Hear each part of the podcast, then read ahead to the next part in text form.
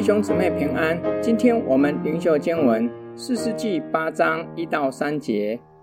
以法莲人对基甸说：“你去与米甸人征战的时候，没有召我们同去，你为什么这样待我们呢？”他们就与他激烈的争辩起来。基甸对他们说：“我所行的怎能比得上你们呢？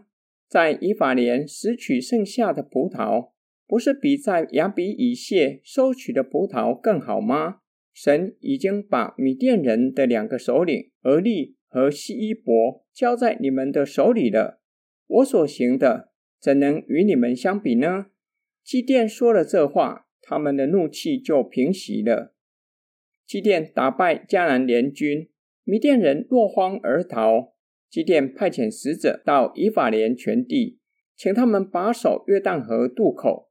防止米甸两位首领逃跑，两位首领果然如基甸所预料的，以法莲人抓住两位米甸人的首领，又将他们杀了。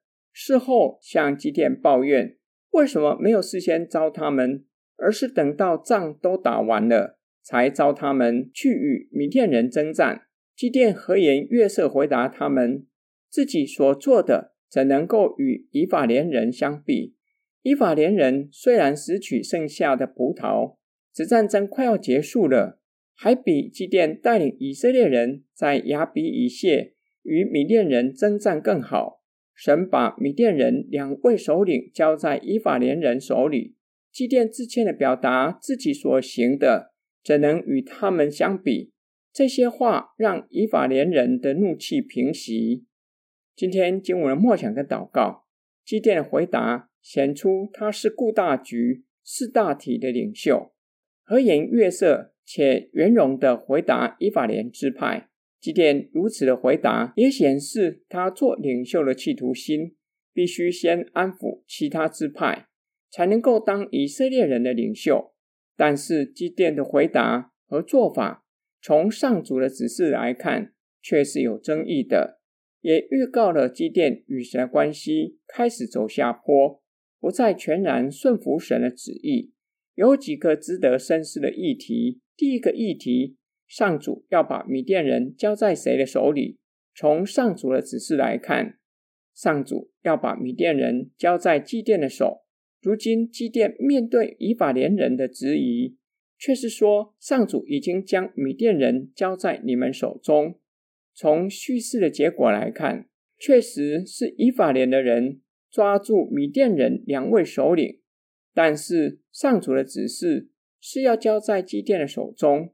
第二个议题，基甸招拿伯他利、亚设和玛拿西追赶米甸人，又差遣人去招以法莲，是上主给他的指示吗？基甸带领三万二千人作战，上主表明人太多了，只是胆怯的可以回去，留下来的。还有一万人，上主依然表明人还是太多，最后只剩下三百人。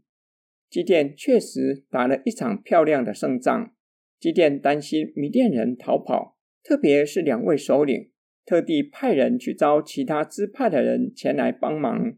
极有可能不是上主指示他的。基甸所做的决定造成以法莲人的不满。为什么一开始没有招他们？基甸没有把上主的指示全都告诉以法莲人，而是用自己的话安抚以法莲。我们不只要向神求智慧，叫我们有智慧的言语回答他人，更是求神保守我们的心，叫我们一生谦卑的跟随上帝，一生忠于神的呼召，一生顺服神，都照着神的指示行。我们一起来祷告。爱我们的天父，许多时候我们怕人，害怕失去身份和地位，害怕破坏和谐的关系，多过敬畏你，没有全然的顺服你。求你赦免我们的罪，并求你加添我们信心和力量，叫我们能够刚强壮胆，宣告你是主，宣讲你的话语，站稳信仰的脚步。我们奉主耶稣基督的圣名祷告。Amen.